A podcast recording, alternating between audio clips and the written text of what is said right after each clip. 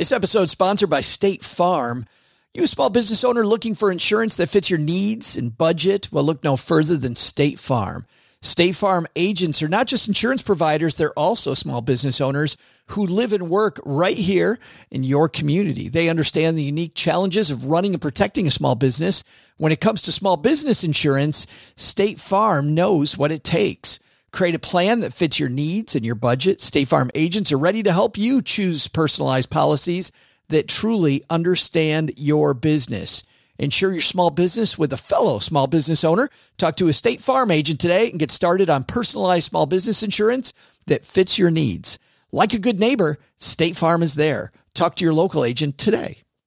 Hey, this is Rob, and when I'm not busy regulating the transmission rates of our public utilities, I'm stacking Benjamins.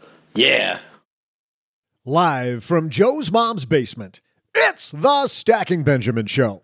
I'm Joe's mom's neighbor Doug, and I'll bet you noticed the lack of theme music today. You know, all the big recording artists do a cappella and uh, acoustic versions of their songs, and they're usually like huge hits, am I right? So it's not a stretch to think that an a cappella version of this podcast is finally what it's going to take to get this show all the way up to three whole listeners.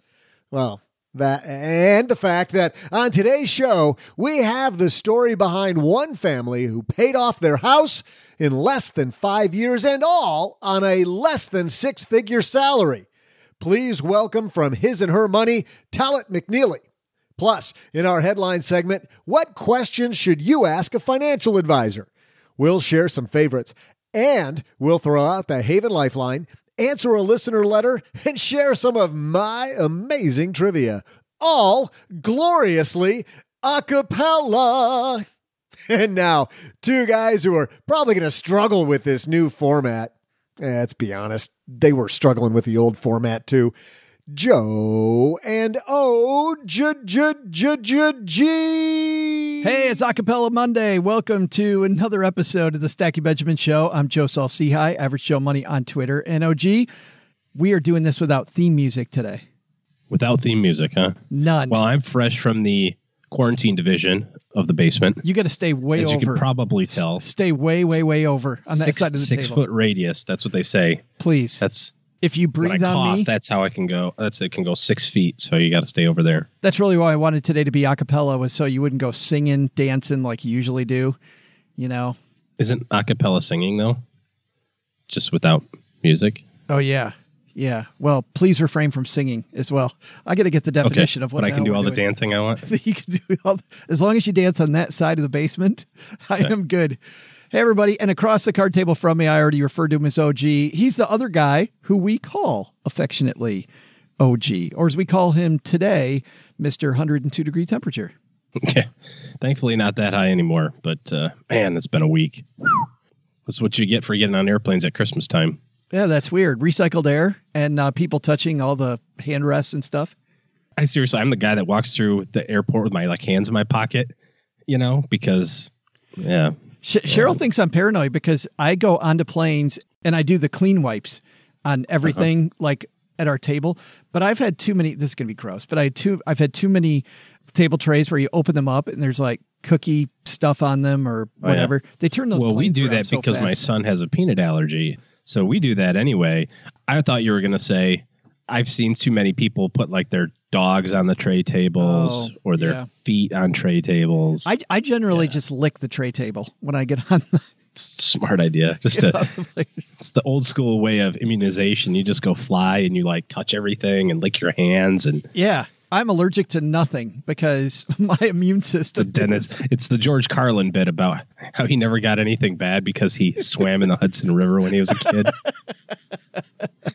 he didn't have to get a polio shot. masterful comedian. Imagine back in the day if you could invest in like your favorite comedians and invest on them like doing better in their career, you know? Well, you can actually do that with the world's finest art. OG. Thanks to Masterworks for supporting Stacking Benjamins. Masterworks is the first art investment platform that allows you to invest in the world's most valuable paintings. I think this is so cool. Visit masterworks.io and reserve your shares there. Go check out Masterworks. How would you like to, you know, you're walking through the Louvre and you go, Yeah, I own that. I own that one. I own that one. Sure, you own a micro fraction of a share of that painting, but how cool would that be? It's like when you go to Disney and ask to get in for free since you're an owner. Here's something else. Recently, I was on Instagram and my favorite personal trainer that I follow starts talking about this thing called Omax. And I'd never heard of, of Omax. And then Omax reaches out to us and says, Hey, I've heard, Joe, that you're a runner. I know, OG, you've been doing that Peloton thing maybe there's something here. So thanks to Omax Health for supporting Stacking Benjamins. Omax 3 Ultra Pure is the purest omega-3 supplement on the market. When you visit tryomax.com slash SB, got to have the slash SB on there. They're going to send you a free box of Omax 3 Ultra Pure with your first purchase. How about that? Thanks to Omax Health for helping us. Maybe if I'd have taken a few of those before I went on my airplane ride, my immune system would have been a little stronger. I was going to say, I just I just got back from the gym. You just woke up. We are ready. We're ready to rock the base beer. Talaat McNeely going to talk about paying off his house. But first, we got some fantastic headlines. So, acapella style, Mitchell Walker from the Pouch Plan. Why don't you help us with our headline segment? Hello, darlings. And now it's time for your favorite part of the show our Stacking Benjamin headlines. Not quite the same as the uh, Hello Darlings. It's very acapella though. One we is incredibly acapella and slightly Northeast Texas. Mm-hmm. Very slightly. Thanks again to Mitchell Walker from the Pouch Plan for helping us out. That guy's a budget guru, and now he's a uh, headline announcer dude guru. one show only, though. I think I think we'll go back to the old one after today. Our first piece comes to us from Kiplinger. This is written by Sean McDonald, a certified financial planner. 10 questions to fire at financial advisors. I thought this is good OG for the start of the year when people are thinking about their money again. They might be meeting with professionals here in 2019. Sean writes, whenever I meet with prospective clients, they bring a list of questions to ask me. Few people, though, lob as many queries as they truly should. The problem is that many people don't quite know what to look for in an advisor. Choosing the right financial advisor for your needs is crucial. It's not just your money that's at stake, your ideal future is too. The best way to learn how your money will be managed and if you can trust your advisor is to ask questions. So let me do a little role play. I'll play the role of a person shopping around for financial help based on my experience. Here are 10 questions I'd ask and the reasons why. I thought I'd run these by you, OG. You know, what's interesting about these two, I think Sean puts the nail on the head. You don't want to waste your time. You don't want to waste the advisor's time. Too often, I'm on some Facebook group and somebody is belittling the entire profession of financial advisors because they met with the wrong person. And that drives yeah. me that drives me crazy. I'm like, "Really? Like all bakers are bad cuz you had a horrible cake. All doctors are bad because you met with the goober." It's it's crazy. Number 1 question he's got on here, what are all the costs and fees associated with investing? Yeah, good one. He says when it comes to investing, there's always costs costs associated with owning investments such as mutual funds and ETFs, as well as transaction fees for trading. If an advisor tells you there are none, proceed no further except for the exit. and it's funny because a lot of people who might be seasoned investors laugh at this, but there's a huge number of advisors, OG, that I have met their clients later who will look people in the eye and go, oh no, this is free. No, no, no. There oh, is, yeah. there is no fee there's, for this. There's there's no cost to this one. Jack said that the uh, that the all the fees are paid by the company, that I don't have to pay any of it. The financial industry, Sean writes, is creative when it comes to fees, though. So this is a question you may need to ask several ways. Ask if you'll be charged front end or back end commissions. Also, find out if any of the investments charge 12B1 fees. By the way, it doesn't make these fees bad, it just makes them fees that you should know about. A lot of different ways for investment companies to, you know, get a little uh, juice out of the orange there. Number two is how will you and your firm be compensated? The fact is, we advisors don't work for free. Sorry, we charge for our services just like everyone else. The tricky part is that advisors can be compensated for their services in different ways. Uh, and then he goes over the different ways. We've talked about that a lot before, but just understand how your advisor is paid. Yep. Next one, are you fiduci- and get it in writing? Exactly. Which here's the next one to get in writing. Are you a fiduciary? Explain that, OG. I think this is probably the most overused and under under understood. Understood. Under, under, under, it's under, under Sorry, that's that's the uh, That's the NyQuil talking. You're only supposed to take six of those before you go to do a podcast episode, right? Le- lesson learned. I've had people actually tell me they've talked to their broker and their broker said, No, I'm a fiduciary. And I try to explain, well, that's not actually possible based on the legal definition of it. Right? If you're a broker, what does that mean? What's the definition of a broker? You are brokering a deal between two parties. That's exactly right. So, whose interest do you have if you are a broker? Your own. well that that you could arguably say well i have some interest to get the deal done but you are an employee of an organization if you are an employee of an organization if you work as a broker or more specifically if your advisor does or has the ability to do that this is the tricky one and this is the one that i think gets people into a lot of trouble is because there's this sneaky middle ground called dual registration where people say, "Oh no no no, yeah I, I have that, but but I don't I don't ever I don't ever do the broker stuff. I only do the investment advisor stuff." But the weird thing is, is they don't have to tell you if they change. They don't have to tell you mid mid discussion. Hey, I think you should do this, this, this, and this. And the third this is I changed my hat and I became a broker, and I'm going to get a killing of a commission on this. But I don't have to tell you that. Now, good people will anyway, but my point is is that you can't be both. And so if you're licensed to be a stockbroker or if your person is licensed to be a stockbroker, you just can't be a fiduciary. And that's okay. There's nothing that says you can't be a good advisor and not be a fiduciary. There's nothing wrong with that too, but but just the definition is most misinformed. Number four, I think this one is often overlooked. Who's your custodian? And I think this is important because Sean writes, you should never be required to give the money you're investing directly to a financial advisor. Think Bernie Madoff. Instead, there should be a third party, the custodian who holds your account and the assets in it. I love that. I can't think of a time in the whole 16 years I practice where anybody asked, who is my custodian? Yeah, it's a little bit more popular now, but I don't see a lot of. Uh, to be honest, I've never run into a situation where somebody's money wasn't at a third party custodian. Now, you could argue about whether or not there's tiers of them. You know, is is Fidelity better than Schwab? Is Apex better than Interactive Brokers? You know, I don't know. But Bernie Madoff was holding client money, and a lot of smart people Yeah, handed it to him. true. But Bernie Madoff also had a full on broker dealer company Yeah. So it'd be different if Joe Saul-Sehy said, just make your check out to Joe Saul-Sehy. I mean, I don't think people are actually making it out to Bernie Madoff. They're making it out to his company. Madoff and You know, Associates custodian for XYZ Madoff, Madoff assets. with all the money. but uh, that's a Jimmy Buffett song. So yeah, th- third party custodian is really important for sure. Number five, are you credentialed? There's a few different ones. Obviously, CFP, Certified Financial Planner, CPA, Certified Public Accountant, CFA, Chartered Financial Analyst. There's like 17,000 designations. And the important thing is to figure out what are the requirements for getting that designation. If it involves sending in $199 and uh, watching a 30 minute video, it doesn't really count in my book. How long have you been a financial advisor? When I was a fairly new financial advisor, I thought this was not as important a question as people made it seem like it was.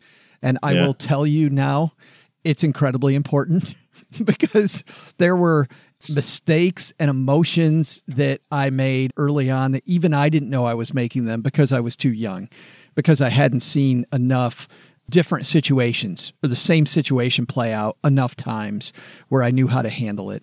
I thought that uh, that how how long have you been a financial advisor? Pretty important question. Well, think of it this way how many people have a decade of experience that have never had a recession or had to coach somebody through a recession? Yeah, a lot of advisors there. This little shake we've had recently, this is their first rodeo, and this is it. And they Yeah. And it wasn't even a shake. It Yeah. Num- Number seven, do you have any disclosures? It says if your advisor's any rulings against him or her, it's important to know what they are. You can find this information on your own. Go to government websites like the Securities and Exchange Commission Central Registration Depository and the one we talk about a lot, FINRA, Financial Industry Regulatory Authorities Broker Check. By the way, we have a link to Broker Check. If you go to stackingbenjamins.com forward slash broker check, so you don't have to look all over for it, that'll take you right there. Yeah, you just want to review the disclosure events. It'll tell you right on the front page if there are any and then why. Now, remember, people have a lot of disclosure events, tend to be really good salespeople because they keep on getting jobs. So you got to kind of listen to their answers with a little bit of a grain of salt. One or two, probably not the end of the world, especially if it's a Sure. small dollar amount or something like that.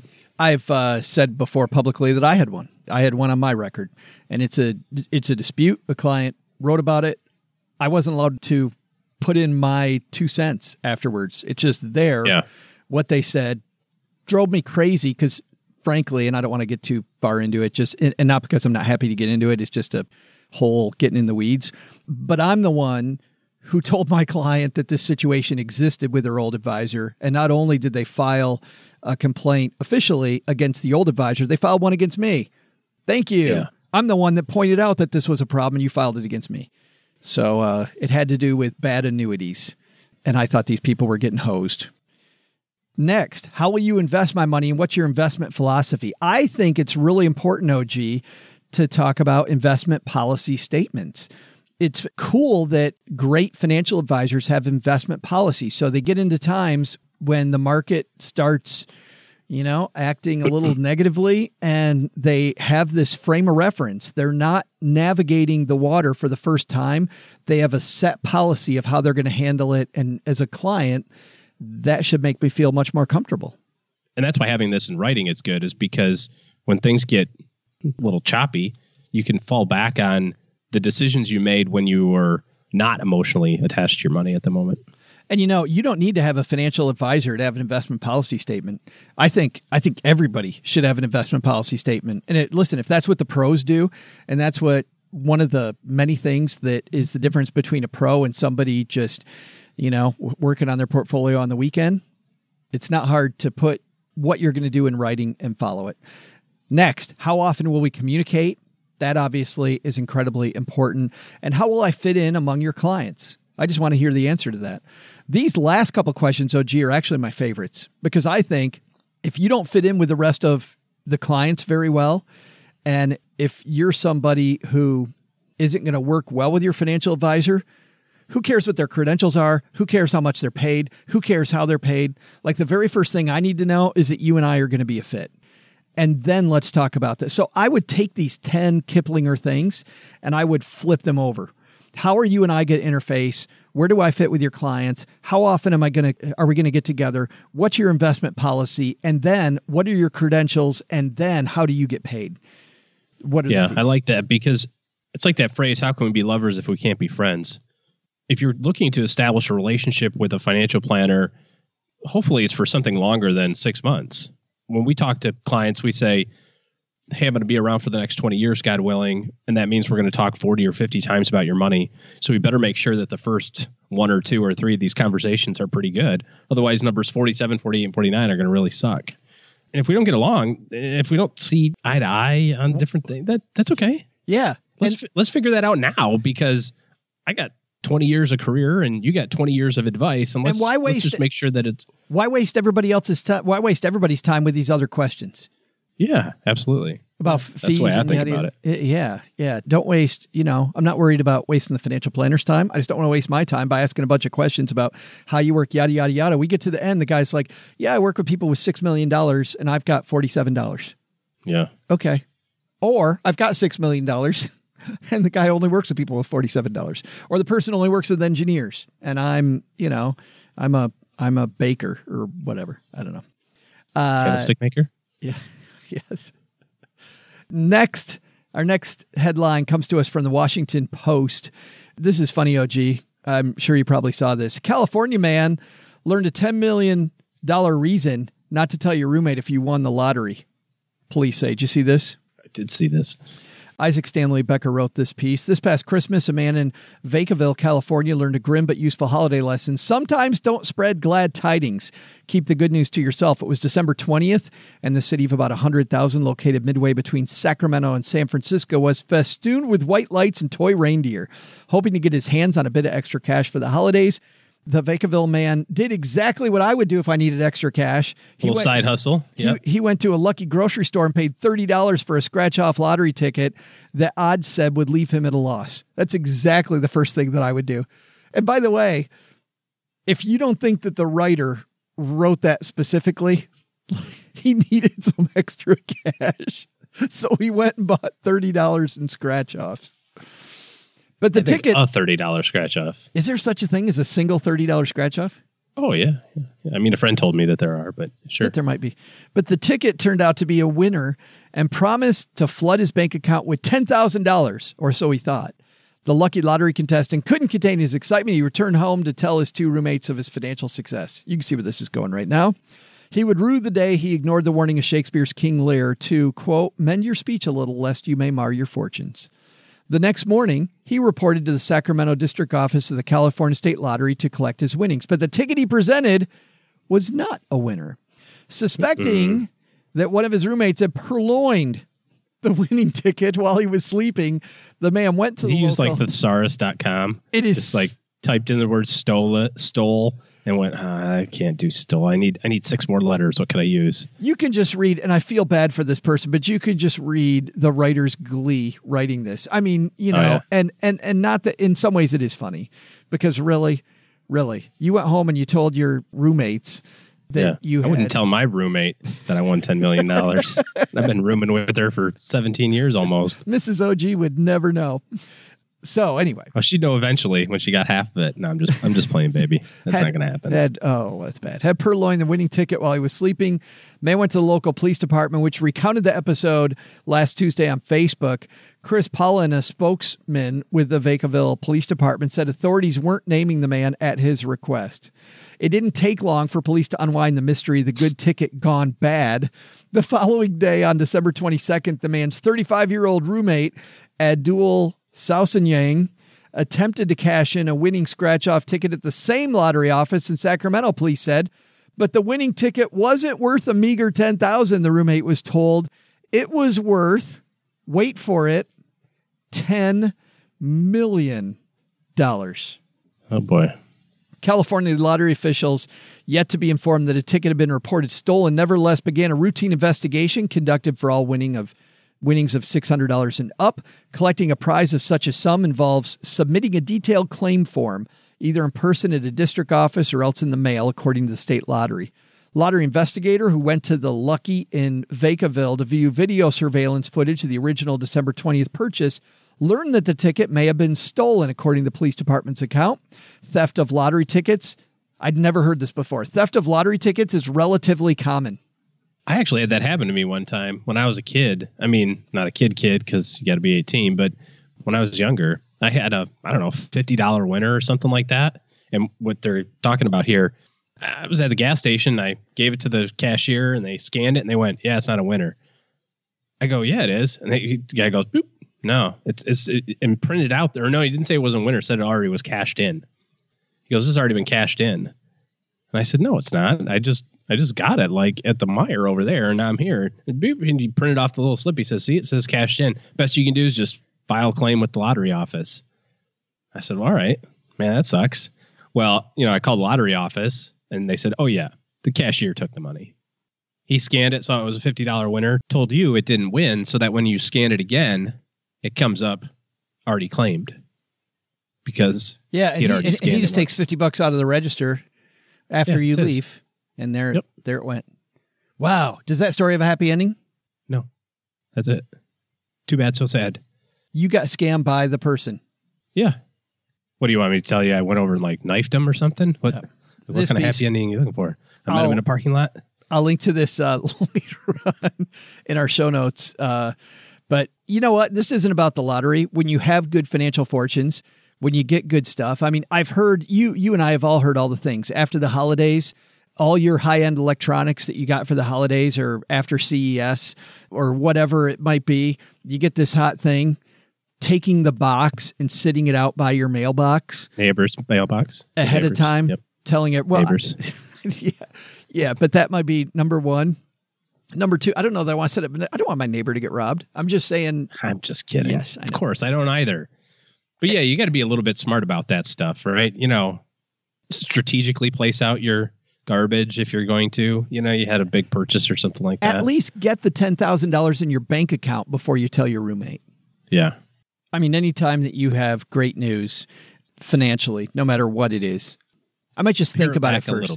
Yeah, and they tell you whenever you win the lottery, right? If you were the magic lottery winner that wins the billion dollar or whatever it might be, get an attorney first. Number one. Number two, do nothing. Figure out what all your options are. See if you can claim it anonymously. I mean, they tell you that stuff for a reason. Look at how many lottery winners end up with bad stories afterwards. Just uh, and and it's not just the lottery. Anytime you have a financial windfall, any type of financial windfall, you got to be careful. I think that's lesson one. Lesson number two is as uh, read this Kiplinger list of questions to ask your advisor. I would flip them around though. Go to question 10 first, flip those around. I think you're going to do really well in your meeting with your financial advisor. Hey, waiting in the wings, we've got Talaat McNeely upstairs. But just briefly before we get there, I'd like to say a big thanks to Masterworks for supporting Stacking Benjamins. I love the idea of investing in timeless art pieces. You know, we talk about how different investment classes work differently over different time periods. When you actually look at professionals buying art, they buy art differently than you and I do for their walls.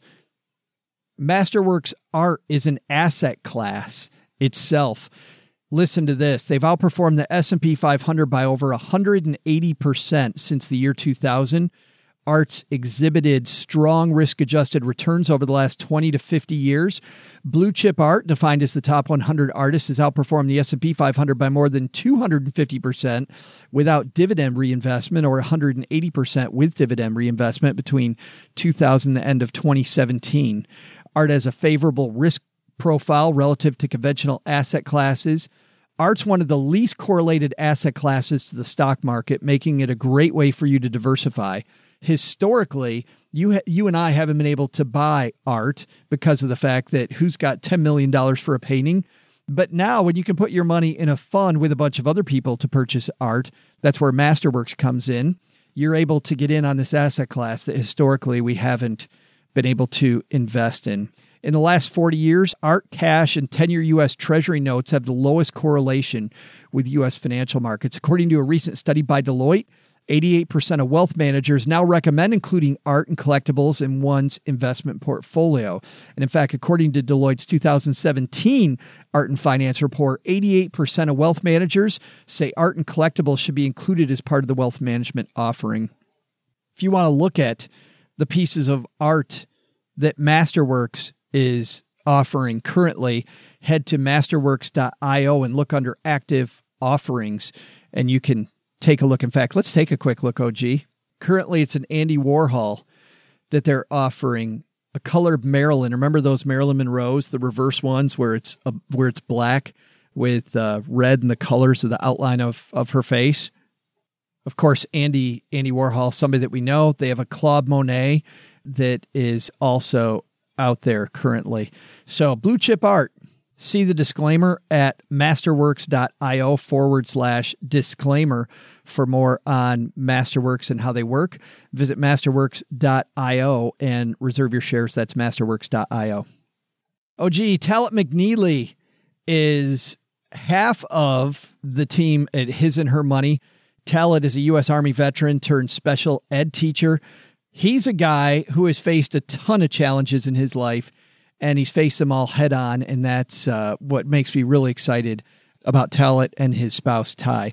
Uh, he, of course, came to his marriage with $30,000 in debt. We had them on a couple of years ago, he and Tai on, talking about the McNeelys paying off their debt and him coming clean about his debt and then how they work together as a family. They still work together on the very popular YouTube channel, their very popular podcast. And now, of course, Talaat come down here to the basement to talk about how he just paid off a monster mortgage in a very short amount of time with a big lesson about setting big goals and how to reach them. Let's say hello to Talaat McNeely. And from the hit His and Her Money podcast and YouTube and I don't know everything coaching. Yeah. It's Mr. Talaat McNeely coming down to the basement. How are you, man? Oh, doing well. So glad to be back in the basement. It's one of my favorite hangout spots in the world. Um, well, we're so happy to have you here, especially now because you're going to get everybody fired up here in January. You and Tai, well, tell everybody what you did because this is amazing. Yeah. So recently, um, we paid off our house and we did it in five years. Um, we set a goal when we bought our house five years ago. It was an audacious goal. Even when we said it, we weren't sure because our situation didn't look like it would be something that would be possible. But we decided to make an audacious goal and said, you know what, we're not going to keep this thing for 30 years. We're going to pay it off in five. And five years to the day from the date that we closed on the house we walked into the bank with our kids and we made the very last mortgage payment. So in total, $330,000 in five years. $330,000. Yes, sir. That's incredible. But tell me, because you you said at the beginning of this, which is the part of the story I find incredibly interesting. At the beginning, you set this big audacious goal, but you just said that you know you really you had a lot of things in your way. What types of mm-hmm. things were in your way to getting that done? Well, I mean, number one, the totality of what we owed on the home. We've never had a six figure income, and we had this three hundred thirty thousand dollar house. So just me having a calculator in my brain, I'm like, you know, that's such and such per year. How in the world are we going to do that? You know what I mean? And so we've always been goal setters. Number one, we have a history of setting goals in our relationship, in our marriage, and even as individuals. And we always set goals that push us. You know what I mean? Like we never set goals that we can obviously meet. We always try to set goals that are going to force us to have a new level of determination and focus. So uh, we knew that this goal was kind of out there, but we also have a, a, track record where we've set goal. You know, we've we've gotten out of consumer debt in under a year. We paid, you know, in our first year of marriage, we paid off over thirty thousand dollars of debt. So we have a history of setting different financial goals or different business goals and hitting them, even though in the beginning it seemed like how. You know what I mean? Like I think that you should always have those types of goals that is going to force you to become more disciplined, dig deeper within yourself, become better at what your craft because you know that if you stay at the same level that you're at, there's no way you're going to hit that goal. So we knew that we had to do some things differently in order to hit it.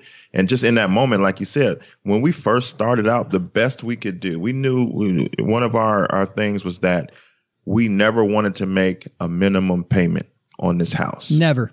Never. Because we know how it's set up. If you look, anybody that owns a home, you can pull out your amortization statement and you'll see that up front, the first five to seven years of that statement, you're paying mostly interest. And it's set up that way on purpose because the research shows that the average person or household moves every seven to nine years.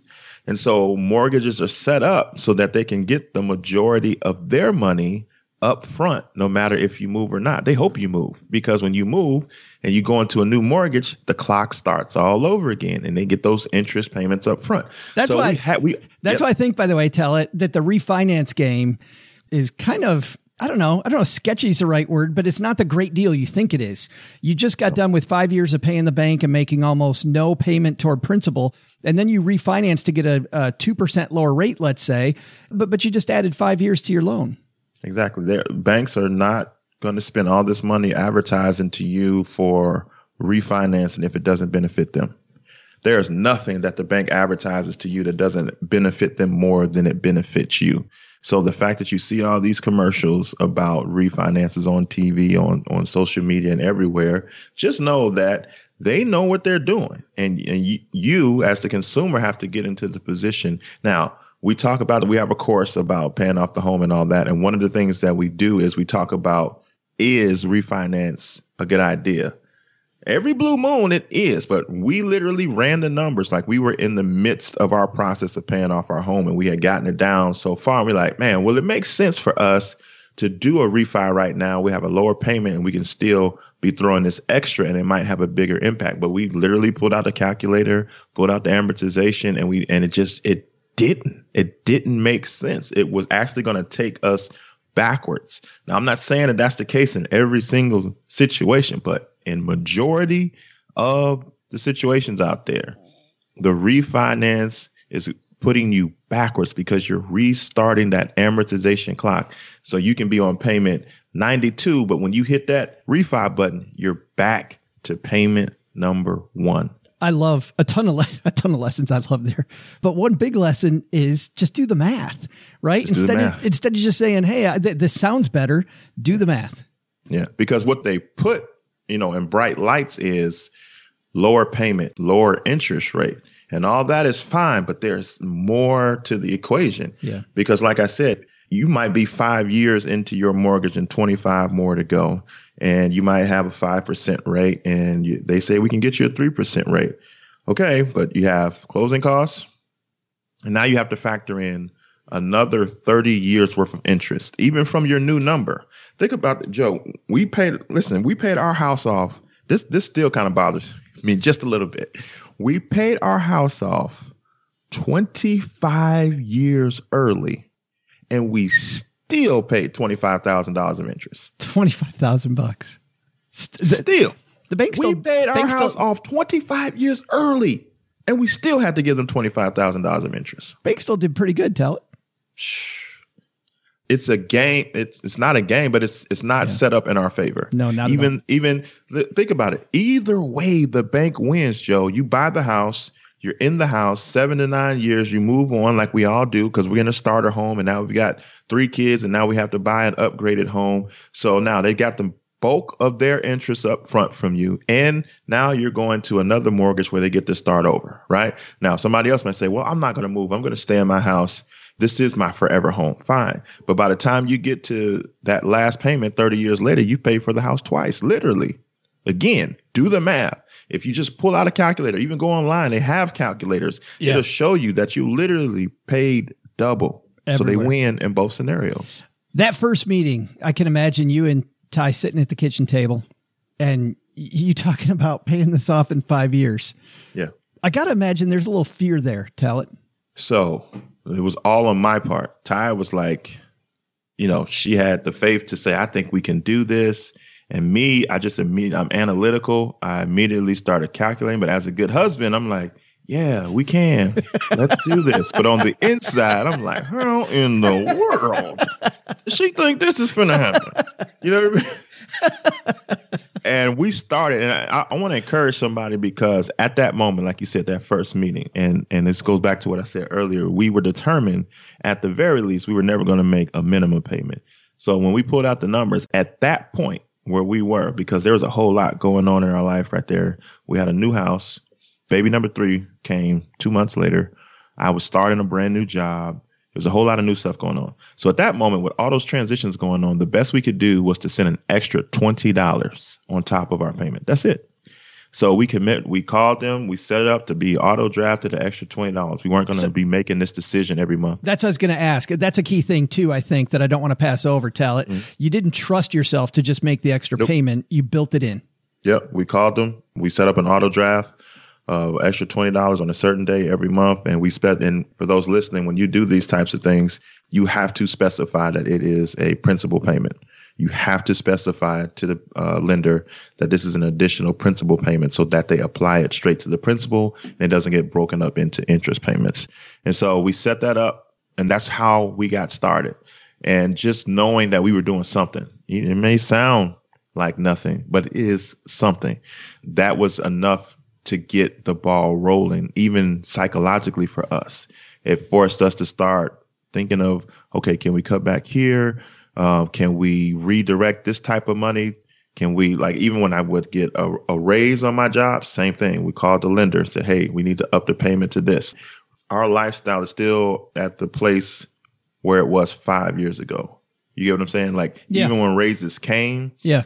we acted like we didn't get a raise and we called the mortgage lender say hey we need you to add this dollar to our payment. And so we just kept doing that and we kept selling stuff. I mean we, we did all kind of stuff to find the income to throw at this mortgage you know tax refunds you know all kind of stuff. Selling stuff like eBay, garage sales, that kind of thing. yeah so it started with you know just things around the house like we don't need or that we don't use anymore. Then we got started to get creative like um my wife's parents are they were good with woodworkers and they had figured out that there was a certain era called like in the 60s or so, right? So today they call it mid-century modern. Yeah, yeah, yeah.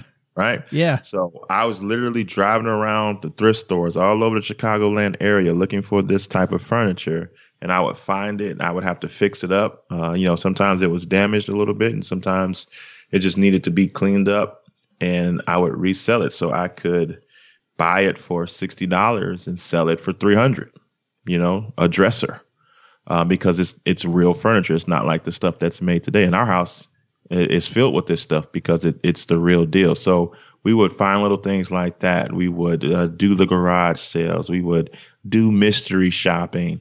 I mean, we we just did all kind of little side hustles to go along with the work that we already do, just to squeeze every dollar. Like we, it turned into a game for us. You know, we were trying to figure this out. Number one, we we we told people like we're gonna do this in five years, and so we had to figure out how to get it done in five years. And so we just were just doing all kind of stuff to make it happen. And, and I don't want to jump over that point either. When you said you said the goal out loud, mm-hmm. I mean the fact that you and Tai said the goal out loud, I think is a huge thing. More people need to do because once you tell everybody that you're going to do it, yeah. you, you don't want to look like an idiot it's forced accountability. Like you should, like even if you're not sure how, even if you're not sure that you can, you should at least say it out loud. You should at least post it on social media. You should at least start telling your family and friends because then people start checking in on you, like, "Hey, how's it going? How's the progress?" You, and you know, it, it's sometimes you just need that. Yeah, you know what I mean? Like because when you have that, when you know other people know, it pushes you. It makes you want to say, "Man, how can I?" What can I do? What else can I do? How can I figure this out? Because this was not easy. If we move back from the numbers thing, even psychologically, this became the full focus for these five years. Like we put aside so many ambitions, we put aside so many other things. Like we have kids, and so you know we would want to go to Disney World, but instead of Disney World, we just went to Wisconsin Dells. You know what I mean? Like yeah. we have to make adjustments, even though like financially we could have went, but then that would have taken us off our goal. And we just put a lot of things on hold. And there were times I wanted to give up, and Tai had to talk me off the ledge, and and vice versa for her because, man, it was hard. It was hard because every financial decision was was centered around this. Okay, if we make this decision, how will this affect the overall goal of being mortgage free. Remember, we said we want to do this in five years, and so we have to talk to each other to keep to keep focus, even when you ain't want to. For you and Tai, you have each other as fantastic accountability partners. Mm-hmm. I'm wondering about that, Talaat, for our single people in the mm-hmm. audience. I, I, mean, I think the, the, the fact that you had an accountability partner is huge. Talking yeah. about you want to give up, she want to give up. What's your advice for single people out there to keep them on the straight and narrow and reaching a goal as audacious as this one? When we teach people this, when we say find an accountability partner, sometimes we get the response of, well, I don't really know anybody that's good with money. Yeah. That's not the definition of an accountability partner in our books. In our books, an accountability partner is someone who will tell you the truth and who isn't scared of you. so when you tell them, this is what I'm trying to do, you're not able to sweet talk them out of holding you accountable that's a good accountability partner. So you need to, again, you need to find someone who you can share this goal with. And you know for a fact that when they see you out at the mall or they see you out at the game with with, with the foam finger, and they're like, "Hey, I thought you were trying to uh, hit this financial goal. You you're not doing what you like." That's an accountability partner. They don't have to be Stacking Benjamins level intelligent, but they should listen to the show though, and so that they can be. But they just need to be able to look you right in the face and tell you, you know, you're you're not doing what you said you were going to do, and you need to fix it. Well, they don't learn anything. Listen to our show. We just send them to his and her money is what we do. That's how, you know, we know enough to tell them to go to you to learn stuff. I want to ask you a question about that day in the bank because I'm just imagining the family walking into the bank. What was the response from the bank? Paint me a picture of what happened that day, that last payment.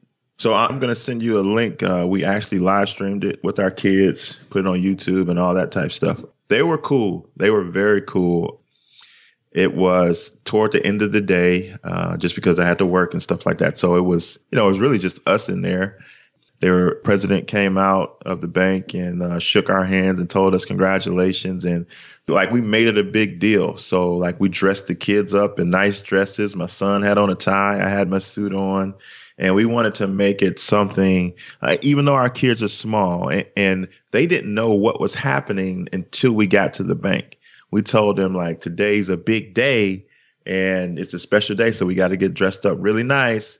We took them and we did it. And it was amazing. They let us use um, their conference room so that we could, uh, we went on Facebook Live to tell everybody oh, we in our bank. We just made the last payment. My son had this big old sign he was holding up, the debt free house. I remember um, that. That was awesome. we, we just wanted to make it something. And one of the things, back to motivation for a second, one of the things that fueled us is we knew that if we did it and we did it publicly and we and we told everybody that we did it, how we did it, they will believe that they could do it too. So we knew that we were a blueprint of sorts. We knew that if we set this audacious goal and accomplish this audacious goal, that more people's eyes will be open to what can be. Because it's like, you know, that that old anecdotal where the the I can't think of his name. I think it's Roger Bannister. He set the record with running. Uh, yeah, the um, mile. Yeah, and like nobody thought it could be done until he did it, and then everybody started breaking right. it after him. You know what I mean? Right after. So it, sometimes you need to see somebody do something in order for you to believe that you can, and so that's what we're hoping. And, and it has been like left and right. We're getting we're getting these messages like I didn't even think that was a thing until I saw y'all do it, and so now now that's our new goal. I love this idea though, is really celebrating your win. You know, not taking it for granted like you have these milestones along the way and you got to celebrate a little bit because it's so hard if you don't and it's yeah. so worthy of celebration i just yeah. man that day yeah. in the bank must have been awesome it was and you know what's really cool it's a legacy that we're trying to establish for our kids my mom lived in a paid off home before my dad passed away they had paid off their home now we're in a paid off home and so our kids will be have two generations ahead of them who have done this and so it it, it hopefully will become like the standard for them. Like they won't want to do it any other way. And so that's the reason we wanted them looped in, even though they're small now. We have video evidence that they, we can go back and look at it again and just to make them a part of, you know, they're, you know, because they have to make sacrifices too. You know, yeah. we were able to tell them like, this is why we did it so that we can get to this point. And, you know, it was, it was, it was a really special moment. I'm out of time, but I have one other thing I just have to ask. What's the next big, hairy, audacious goal? So the next big, hairy, audacious goal is to put our toe back into the real estate investing uh, world. Awesome. We did that 10 years ago, and we know what happened 10 years ago. Mm-hmm. And we have been traumatized ever sense. but we know that it's it's a huge it's one of the huge cornerstones of building wealth. And so we're trying to figure out which direction we want to go. We're studying right now, you know, buy and hold, uh, tax liens, uh, you know, yeah. different ways that people go about it. So we're trying to figure out which strategy is, is the most comfortable for us. And then we're just going to start buying them up and building a portfolio. And the cool thing is, is we'll be able to all follow along in the his and her money community as yeah. as you learn and teach us all how it works. By the way, you said you have a course on yes, paying on paying off the house. How do people yeah. get involved in that? It's simple. Crushmymortgage.com. Awesome. If you want to learn everything we did, we have hours and hours and hours. It's video teaching. We have calculators and, and worksheets and everything you need it's not as hard as you think. It's going to take work. It's going to take effort and consistency. But what you need is a blueprint and a plan to do it. And we give you the whole blueprint, the whole plan. We made it super affordable. You're going to cut your uh, time down tremendously. You're going to save literally thousands of dollars. Uh, just go to crushmymortgage.com to check out all the details. You're somebody that I feel like we never get to hang out enough. Thanks so much for coming back down to the basement, man. I really appreciate it. I love hanging with you, Joe. Thanks. Congratulations. Fantastic story. Hey there, monster hunters. I'm Joe's mom's neighbor Doug, and welcome to my a cappella version of the most famous part of this show, my trivia. You know, I was thinking we should have sold some acapella merch to accompany this podcast, but you know, actually, now that I think about it, we'll save that for another time. You know, after this podcast becomes legendary and you all want to say, I was there the time they went totally a cappella. I was one of the first ones, man. Well, here's some trivia whose legendary subject has spurred lots of merchandise and probably made loads of money for some people. You know, with reports going back hundreds of years, there's been plenty of claims and disputed evidence about this majestic animal, but nothing the scientific community calls definitive. Gaining worldwide attention after being reportedly spotted in late 1933, today's date marks yet another sighting among many spanning several months in 1934 finally spurring an expedition to definitively find out about the beast. Here's today's question What creature fueled the world's imagination in 1934?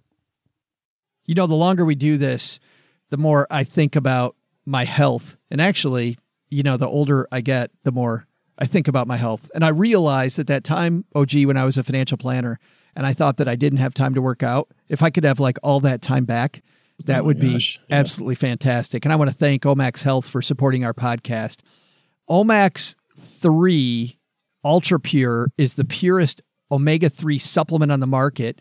And they, as I mentioned earlier, contacted us about sponsoring the podcast. And in, in case you're unaware, omega 3s have been pushed as one of the healthiest supplements, but many have questioned whether that might be too good to be true, right? People keep saying, hey, this is the best stuff. Over 75% of Americans don't get enough omega 3s in their diet, and you're probably one of them. So here's why they're so important to your health they alleviate joint pain, inflammation, muscle soreness. We now live down the street from a gym, and I'm happy to say I'm not that person, OG. I live down the street from a Bob. I'm not that I'm not that person who goes who does who joins a gym and doesn't go. I have been going religiously three days a week now for the first two weeks we've lived Religiously, here. at least on Easter and Christmas. For the first two weeks I lived here. Well, I'll be here all week. I joined a gym in Texarkana and used it there too. And actually, I work better with personal trainers, frankly, just because of the fact that if the personal trainer's waiting Yeah. for me, I show up, I actually do it, get a bond with that person. So, anyway, it's super important. And for for somebody who does the type of thing we do, well, you know what? No matter what you do, looking at improving your mood, having better focus and memory, brain boost, cardiovascular health, and more, that's all important, probably no matter what you do. So if you're wondering what makes Omax 3 different from the other supplements on the market, because you've probably seen some of them at the store, but many of the top sellers don't have an adequate quality or quantity of omega 3s for the therapeutic results. Omax has sold over 500,000 boxes of Ultra Pure due to its cult following because of the fact that Omax 3 Ultra Pure is almost 94% pure omega 3 fatty acids. It's the purest concentration on the market. Leading store brands, if you want to do a A B test, only contain about 30%. It says here that Omax has a patented EPA to DHA ratio of 4 to 1, specifically engineered for inflammation and joint pain. I don't know what any of that means. I just know that when I started taking the Omax 3 Ultra Pure supplement, my workouts felt a lot cleaner. My recovery was faster the next day. It helped me a bunch. But this uh, EPA to DHA ration of four to one, that's uh, over my head. Omax Ultra Pure goes through an intense distillation process in Europe to remove saturated fats, toxins, and PCBS. So you're left with ultra pure omega 3 fatty acids. Okay, I know sat- saturated fats, I know toxins, I don't know PCBS. Sounds like a bunch of PCBS to me, bud. I don't. But it's not. It's all legit. The important thing for me, it's clinically tested, certified, and sustainably sourced, so it's safe for you and your family. Go try omax.com slash SB today. And here's what's going to happen different than if you just go to omax.com. Put the slash B on the end. They're going to give you a little treat. They'll give you a box of Omax 3 Ultra Pure for free with your first purchase. That's try tryomax.com. It's not just omax.com. Try Omax com slash SB to get your free box of Omax 3 with your first purchase, T-R-Y-O-M-A-X dot com slash SB. Terms and conditions apply. Comes with a 60-day money-back guarantee, so you have plenty of them to try, and you can feel like I have the Omax difference. Hey, welcome back, all you excited adventurers in training. I'm Joe's mom's neighbor, Doug, and it's time for my amazing trivia answer. Before the break, I asked you this question Gaining worldwide attention after being reportedly spotted in late 1933, today's date marks yet another sighting among many spanning several months in 1934, finally spurring an expedition to definitively find out about this beast the one that fueled the world's imagination in 1934. So, what's the name of this legendary beast? If you said OG's mom, you'd be wrong. But if you said the Loch Ness Monster, or as I like to call her, my good buddy Nessie, you'd be right often described as having a large neck with a hump or two rising out of the water. Dude, this really sounds like OG's mom. Anyway, reports of Nessie have come in for years without anything conclusive. Much like the so called lessons in this podcast, sightings are rare and definitely something to try and capture. Just imagine if you were the person who actually learned something listening to this show. You'd be like a, a bazillionaire. See ya. You going after him? That was a little below the belt there. Holy I mean, I, I, got the I got the mom joke once, but wow, three times, man, Darn. that was harsh. That was horrible. I met your mom. She's wonderful. Yeah, she's not not anywhere near a Loch Ness monster. She's she's fantastic. More like Bigfoot. I think. I think, I think you're the Yeti in the family. Oh, yeah, could be. Yeah. Right. Big thanks to Talaat McNeely for stopping by. The thing I loved and I saw you light up when he said it, OG, when he talked about setting these huge goals that you don't think you're going to get and then pushing yourself to just work toward them every day. I that that is so inspirational to me. When you say, "Hey, you know what? We're going to pay off our house in 5 years. How are we going to do it?" I don't know, but that's Don't what we're going to but that's but what I'm we're gonna do do. Well, there's some really big power in manifesting your goals, you know, writing them down, being committed to it, all that sort of stuff that you think is a little foo foo. I remember one time that I I did this goal setting exercise thing on a Tony Robbins tape. You remember like Yeah. Tony Robbins tapes? Yeah. Like Yeah, yeah. tapes, cassette tapes. Yeah. And uh and I'm like, I'll go through it, right? You close your eyes, visualize all this other stuff.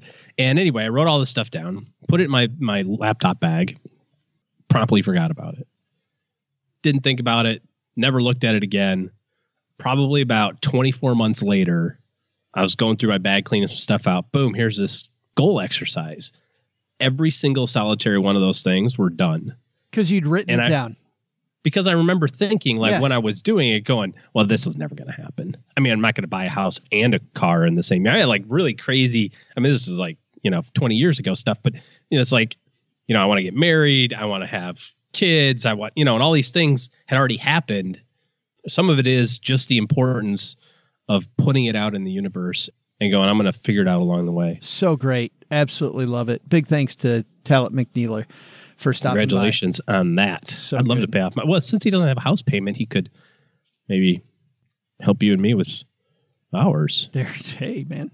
Well, we could get ours paid off in five years too with his help. It just uh, you know, everybody needs a hobby.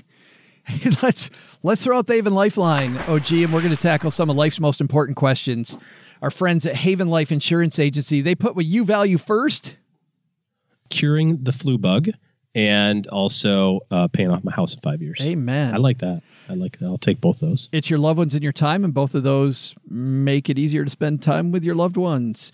It's why they've made buying quality term life insurance actually super simple. Head to stackingbenjamins.com forward slash haven life now, and you'll get a free quote. Their application is simple and online. Get an instant coverage decision right away. Prices are affordable. All policies issued by their parent company, Mass Mutual, more than 160 year old insurer.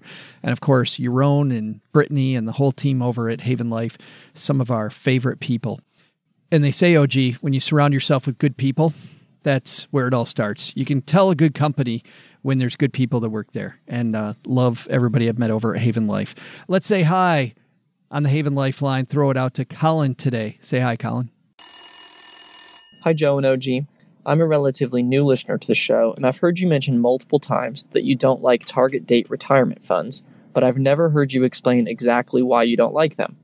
I come from the school of Clark Howard, and he loves them, so for roughly the past 10 years, I've been dollar cost averaging approximately 20% of my income into a Vanguard target date retirement fund.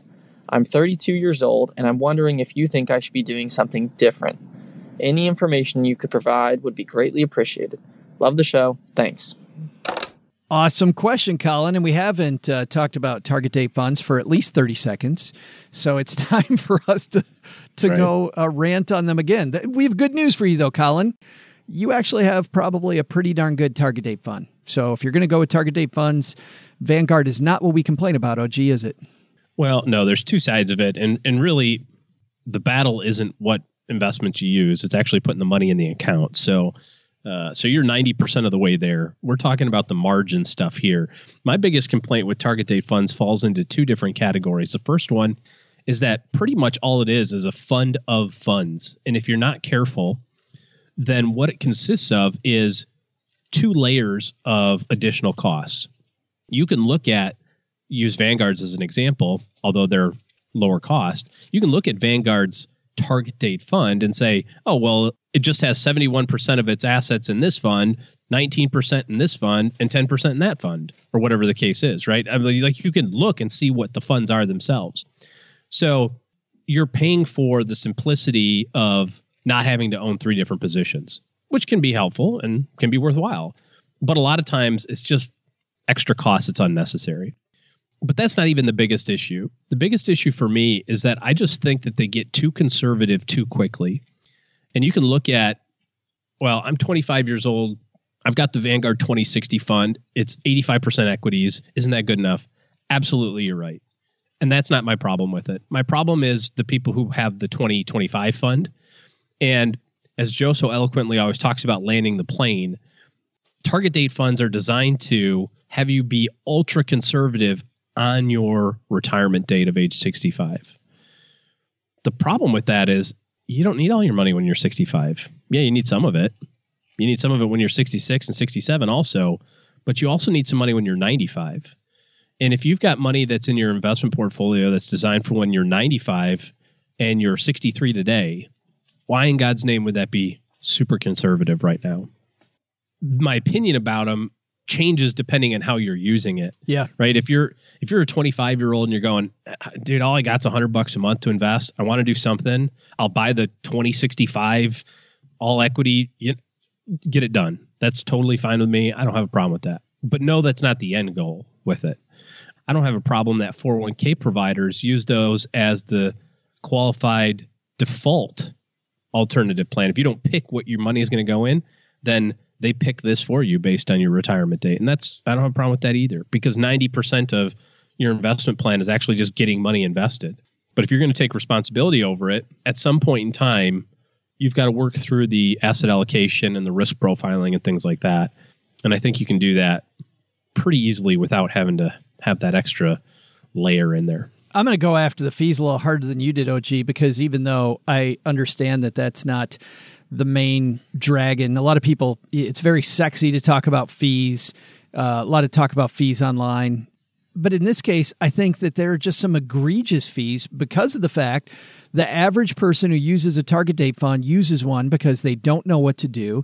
I think there's a lot of companies out there that dupe people that use target date funds. So when you when OG talks about fund of funds, I mean you'll have a company that has a manager who's managing a bunch of mutual funds that are largely that same company. A lot of times companies will hawk their subperforming funds into a target date fund. It's like a restaurant. When stuff doesn't sell over the weekend, they Sunday brunch they turn it into a salad with all the other crap that didn't sell. So I think that uh, target date funds can end up being a crap salad of a bunch of funds that just aren't the best in class. And you know what's funny is that I get, and people, you know, give us pushback. Well, it's directionally okay. It's better. I get all that. It's just so easy to do it better. I mean, at the very least, if you're going to use a target date fund, go talk to our friends over at Bloom, you know, and have them help you. And the fee that you'll pay Bloom will end up being in a lot of cases, depending on how much money you have inside that fund, will be less money than you pay to Bloom. On the other side, when you take a look at the asset allocation, even the funds that don't land the plane on the target date, they have what's called a through date, meaning they're not going to completely land the plane there because they know you're not going to spend it. This idea of being too conservative, even if the fund comes back and says, no, no, no, no, no, we go through that date. Okay. They're still not landing the plane based on when you need the money. So, reiterating OG's point there, I think the excitement, though, that you miss out from understanding how investments work yourself is I think what you what you really miss with it. And, and I get that you've got other stuff going on. You don't want to do this all day. Okay. You can still buy index funds. There's a lot of people who've got this idea, OG, that you just buy the total stock market index, right? The Vanguard VTSAX. We see that all the time. I think if I've got to take a target date fund versus buying uh, a single fund, and I have problems with that too, but I think buying the single total stock market and putting your money there for a lot of people, if you can handle the ride that you're going to get by owning a hundred percent stock portfolio. And Larry Swedroe, I thought the other day, spoke very eloquently last Monday about that. So go back and listen to that. An all stock portfolio is not a free lunch. There certainly is going to be some coping going on sometimes there. And there's is no assurance that the market will continue to do what it's always done. I mean, he pointed to Japan. We could at some point have our own condition that's that's like that. So it's not a free lunch, but I still think directionally buying a single ETF is a better approach than than purchasing one of these suboptimal uh, funds. But certainly, let me tell you the ones the, the, the fund families, and there's a few fund families we really like. The Vanguard fund family, we're not talking about those funds. The Fidelity family, we're not talking about those funds. When it comes to fees, excessive fees, we're not talking about those funds. T. Rowe Price, I'm not talking about those funds. But man, dig into what you're paying for those target date funds and also look at how that plane lands and I think you're going to you're going to be much better off. Thanks for the question, Colin. Colin's getting the Haven Life Greatest Money Show on Earth t-shirt. We also get uh, letters down here in the basement. Our letter comes to us from Sean. Sean says, Hey, Joe and the other guy, first time writer, last time listener here. I'm a financial planner and often write reports for clients using different types of graphs and peripherals to present their data. What type of presented data did you prefer to show clients? Why do you think they preferred those methods? I tend to keep things to the point, try not to tell a client what they already know, but sometimes this happens anyway. I promise not to learn anything, Sean. That's cool. When using charts and graphs, OG, and illustrating, what do you like to use? it's really funny. You know, nowadays with technology, you don't have to pick what you want your deliverable to look like if you're an advisor because you can have a you can have a client that requires 500 pages of documentation and you can have a client that wants a half a page summary and you can have the same technology tool that presents both uniquely to each client. I'm much more of a high level type person and try to you know just talk about the the big things of are we on track for our goals and that sort of thing. So I'm less likely to to get into the minutia with clients as to you know what percentage of our portfolio in a pie chart is in small cap value, emerging market type of stuff. But I understand that there's clients that do want that level of detail. So so we have uh, we use a lot of technology now that is a little bit more on demand. You know, if somebody wants to go in and look at their portfolio and you know how much money do I have in stocks versus bonds? Boom. How much money do I have in large companies versus small? Fine. How much money do I have in international small cap value? also, so what's what's exact stocks do I have in that international small cap value and what is their percentage? We can also show that. But I think that's overkill for most people. I liked setting annual milestones. The software that I used back in the day, it's been a while, but the software that I used showed where my client needed to be every year. And we would then extrapolate based on what date we were meeting approximately where we needed to be to meet that goal to meet that end goal and if the market had gone down and we weren't on pace for the goal we would then have a discussion about the different ways that we would make up for the hole that we were in where we were behind pace or if we were ahead of, of, of the game we'd talk about whether we wanted to put the pedal down, maybe get further ahead so we could stop saving earlier, make the goals more aggressive, maybe save more money or upgrade the goal whatever it might be, or even slow down today if they've got other priorities. But obviously, if we slow down today and then the market slows down, we might go from being way ahead to being way behind much more quickly than we wanted to. What that did for me was it focused the discussion on the things we could control instead of the crap we couldn't. I found that often clients would want to come in and they want to talk about, well, there's a government shutdown, and well, the uh, the the Federal Reserve is doing, and da, da, da, all this crap we can't control. Those things weren't nearly as important as am I ahead or behind on the goal? And then what we would do, I mean, we would look at the investment portfolio and we'd see if we were performing above or behind our index, which was an index that was created specifically for them. So in other words, when people compare their crap to the S&P 500, the S&P 500 generally had nothing to do with their goals. So we would create an index that historically got them to their goal and then I would compare how they'd done with that approach. And that really worked well for me when I was an advisor. I just, and I know, gee, I speak for you that uh, you know, you want to keep those conversations on things that you can control instead of having an hour long meeting about the Fed, about politics, about all these things going on that have nothing to do with stuff that you can change. You can change the investments in your portfolio, but should you? If the market goes down and your investments are doing better than than your benchmark is, then certainly your investments are pulling their weight. There's just times that you're going to have to make some tough decisions. Do we invest more money now? Do we lower our expectations for the goals? What do we do? And all those things we can we can uh, control. So, good question there, Sean. Thanks for the question. If you've got a question for the show, head to stackingbenjamins.com. And if you go to stackingbenjamins.com forward slash voicemail, you'll go directly to the Haven Lifeline where you then not only will help the show because I think hearing your voice is a lot more fun and hearing you ask your question is a lot more fun for us. That's why we reward you with the uh, greatest money show on earth t-shirt, one of uh, Brad Lark's best, best, best shirts. But also, you can just go to stackingbenjamins.com and click on the link at the top, and that'll also show you how to just write a letter to the mailbag like Sean did. From the additions department, I got a note uh, recently from Christy. I love it when we get notes from our listeners. She wanted to fill in that there's several options for buying that don't involve the exchanges. That, by the way, is true, Christy, but it depends on on where you live. Depending on the availability of policies outside of the exchange, you're exactly right. So thanks for adding that. She said the main reason to buy through an exchange is if you qualify for a subsidy. The caller said he makes good money, so he probably doesn't. You can use the exchange to find out which companies offer individual plans in your state. After that, it's far easier to go through an individual company's website to research and buy individual plans directly from the company. I'm a sole proprietor, and that's how I've done it. And the plans are often better than those on the exchanges. Once again, depends Yeah, on your lucky, area. If you're lucky enough to have an area that has it, yeah, you're right. totally depends on your area. And I love it when people write in, and thanks for writing in, Christy. On a micro level, a lot of stuff works for for our individual listeners, and um, and that's fantastic. She said there's also insurance brokers who specialize in individual plans. Also true. You mentioned Texas. After a quick online search, I found several there. Finally, many people can find small group insurance through professional or other organizations. Uh, she said, please clarify this on the podcast so people know they have options. Thought we went over a decent amount of that, but wanted to make sure we clarified. Clearly, by the way, health insurance never was my strong suit, something I didn't deal with on a daily basis. And um, glad that we had input there.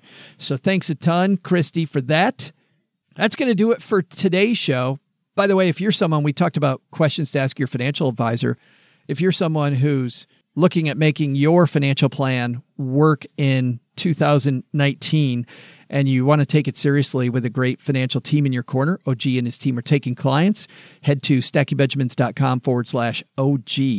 And uh, that will get you on his calendar to talk about how you can work with them in 2019 and beyond. That's going to do it for today. Doug, man, take it from here.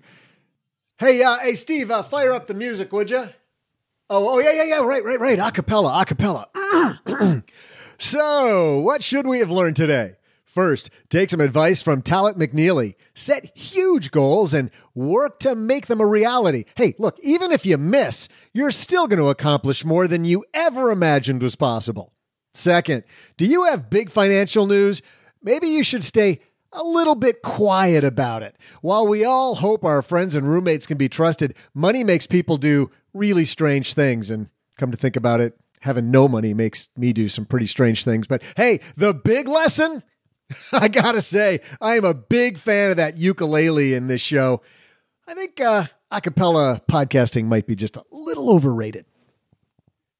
Special thanks to Talaat McNeely for joining us today. You'll find his and her money wherever you're listening to this podcast, and you'll find their award winning YouTube channel um, over on, uh, yeah, you guessed it. It's, it's YouTube. Just, just go to YouTube.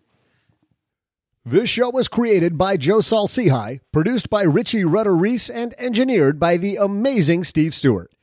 Online, visit us on Twitter at, at SBenjaminsCast or on our Facebook page.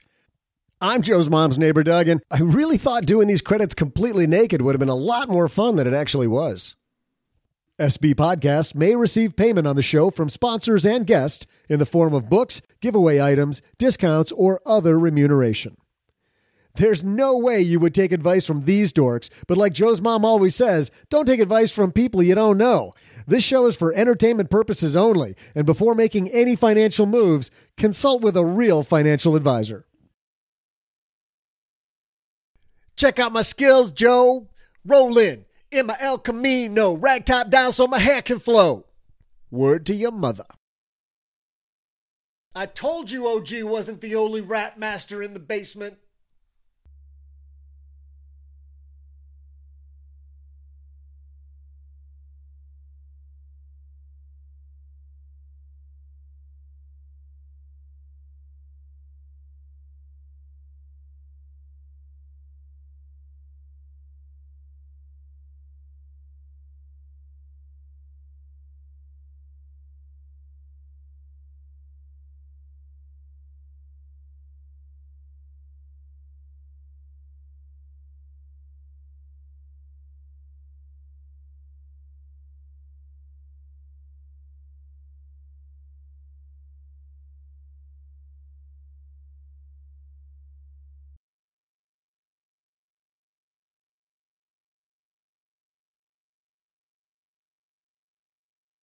So I just bought a new to me car and I don't drive very much.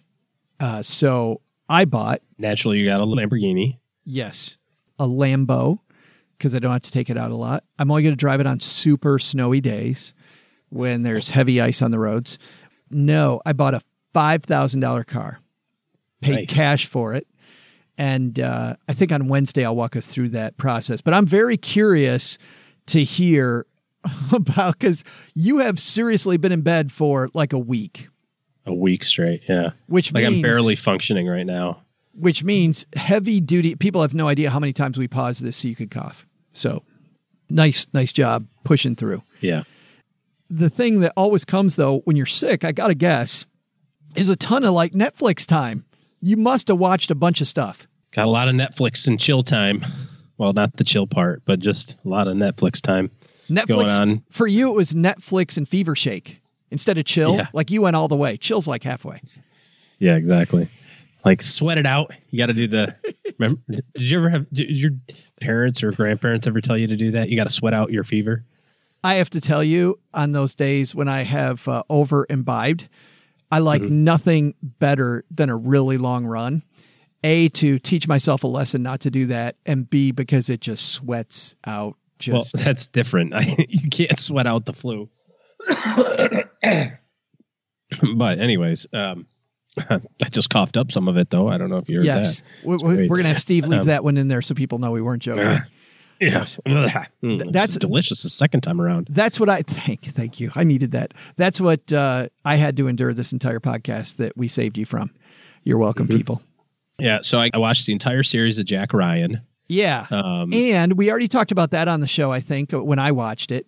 what did you think of it, by the way? I don't remember. I really super liked it until the very end, which, by the way, is not a reason not to watch it. I thought it was fantastic. I thought that John, uh, what the heck is his like Krasinski, John Yeah, Krasinski. John Krasinski was fantastic as Jack Ryan. I really liked his boss. I thought he was a fantastic character.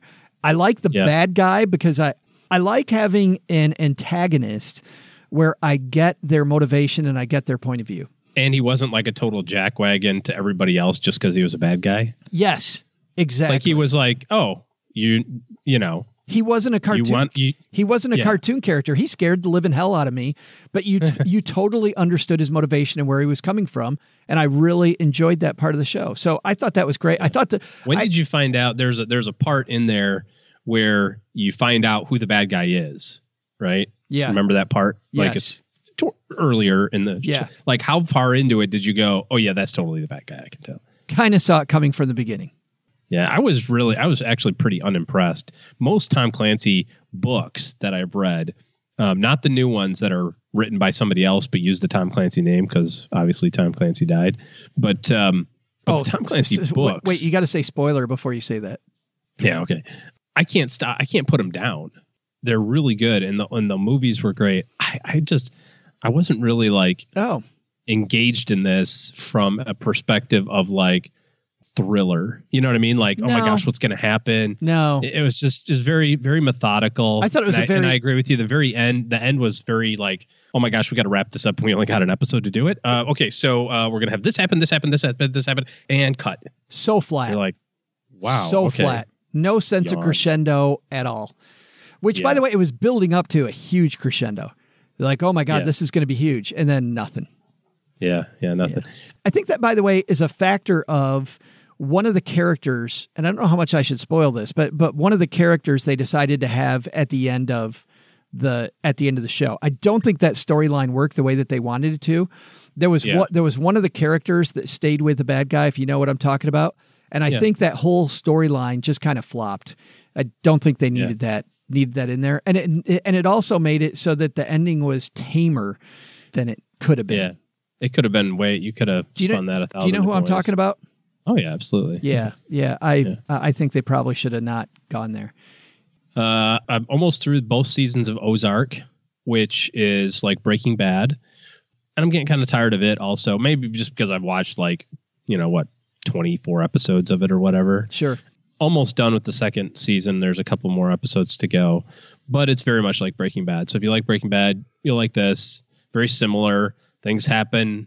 Oh, drug deal gone bad, and a lot of, somebody loses a head, and you know how are they going to get out of this one? How's he going to, you know, all that sort of stuff. And then I saw uh, Operation Finale, which is that movie based on a true story about the Israeli government, Mossad agents trying to capture one of the remaining Nazi officers uh, in Argentina back in the 60s. That uh, I so wanted to see that. It didn't come to the theater in Texarkana, Uh-huh. but um, and the previews looked really good. Ben Kingsley plays the plays the antagonist there, but when I saw the reviews, the Rotten Tomato scores were not great at all. Yeah. This movie to me is very similar to that uh, Ben Affleck one where he's trying to Oh, I love that movie though. rescue from uh, Argo. yes, Argo was fantastic. Argo. except it's not the fantastic part. Oh. So take everything from that movie that was really good and take that out. And again, they just missed the mark, I thought, on like the suspense. Because, you, you know, you saw the previews. What are they trying to do? They're trying to capture this guy in a foreign country who's being protected by the foreign government in some way, shape, or form. And they need to get him out of the country so that he can stand trial in Israel. Seems pretty, you know, Exciting. exciting. Yeah. And It's not. like Argo, there's the scene where like literally they're flying away as Yes. you know, they they're like chasing him out the plane. Yes. Basically. That didn't really happen in real life, but Sure. that's it was a good movie ending. Right. Right. Yeah. talk, and- talk about a good crescendo at the end. Yeah. Like building Yeah. up to that finish was Yeah. yeah, it wasn't wasn't that. In fact, spoiler, I'll give you five seconds to fast forward. You got you're gonna have to fast forward 15 seconds. If you've already watched the movie, the spoiler happens now. Okay. So they have the the cop chase scene at the very end, but then the cops get held up at the gate of the airport, so they can't like actually chase the plane onto the tarmac. It's really freaking stupid. Yeah, great. Great. And we're back from spoiler, back from spoiler, back from spoiler. Okay. All right. So, anyways, so I'm going to go see another movie this afternoon. Figure I've got Ebola. Everybody else might have it too. you know, make sure I touch a lot of things, cough on a lot of people. I've seen And uh, I've seen a few movies. Also, we- we'll have to we'll have to catch up on those. I saw Mary Poppins. I saw The Favorite. I saw Aquaman. I think we talked about. Did we talk about Aquaman yet? I don't think. so Yeah, so uh, I saw those movies. TV wise, though, I finished Sabrina, which I thought was fantastic. Sabrina the Teenage Witch. You remember the show with Melissa Joan Hart, the campy, really campy show? I never watched that. No, they did it. They did a great job of taking the same show and make it a hell of a lot darker, but still really campy. I really didn't like watching the campy Sabrina show that was on TV. I read a couple of reviews about this, thought it was for me. Cheryl's like, "Really, you want to watch Sabrina?" I'm like, "Yes," and it was fantastic. It was really, really good. Enjoyed it. And they also had a Christmas special afterwards, and you can tell it's going to be a continuing series and well worth it. Good TV to watch. Getting ready to watch Uhtred again, The Last Kingdom, which is another thing that you totally love. Have you watched The Last Kingdom? No. Yeah, The Last Kingdom's phenomenal. Season three is out. Getting ready to watch it, and and it's funny. You know, I always say I'm going to watch Uhtred because they always do the preview at the beginning of every episode, and the preview always starts with "I am Uhtred, son of Uhtred, and my family." Da da da da da, and he goes through the same thing. So so Cheryl always would say as we were watching it, "You want to go watch Uhtred, son of Uhtred?" Yes, let's go watch it. The Last Kingdom, uh, and a couple. I think I told you when I first introduced you to The Last Kingdom. My brother in law, I told him about it. He was kind of like, yeah, that'd be okay. That was on Friday. On Monday, he texts me and says he binged the entire first season. And I'm like, Nice. yes, yes. And he was way It's ahead one of those, huh? Oh, it's fantastic. It just this time in history about the Vikings in England is such a mishmash of cultures and it's a time you don't know much about. And it's a great history lesson without taking a history lesson. Like mm-hmm. you're you're learning about how they battled each other and how the Norse gods versus the Christian God and just these cultures right up in each other's face clashing and how sometimes they would be enemies and other times they would be allies and fascinating. Just just gripping tv love the last kingdom. So getting ready to watch that again should be good. Okay, I got to go take some more uh, Nyquil. yeah good luck with that. Well stackers the show might be over but the celebrations are just beginning because it is military appreciation month and i want to celebrate people like my brother-in-law eric who is such a giving person. Eric will do just anything for you. And as a marine you can see that his time in the military taught him to be a guy who gives to his community gives to his family and is always there when you need them this Military Appreciation Month, Navy Federal Credit Union wants to celebrate members like Eric who go above and beyond. Navy Federal offers member only exclusive rates, discounts, and tools to empower their members and help them reach their goals. Navy Federal's employees are part of the community they serve. Many of them are military family members, reservists, or veterans, and all branches of the military, veterans, DoD employees, and their families are eligible for Navy Federal membership. In fact, there are so many resources on the Navy Federal website, resources like Best Cities After Service to help veterans transition to civilian life, and Best Careers for Military Spouses to support military families. Visit NavyFederal.org slash celebrate, and you'll see all of their Military Appreciation Month offers and other Navy Federal offers. Navy Federal is insured by NCUA, Equal Housing Lender.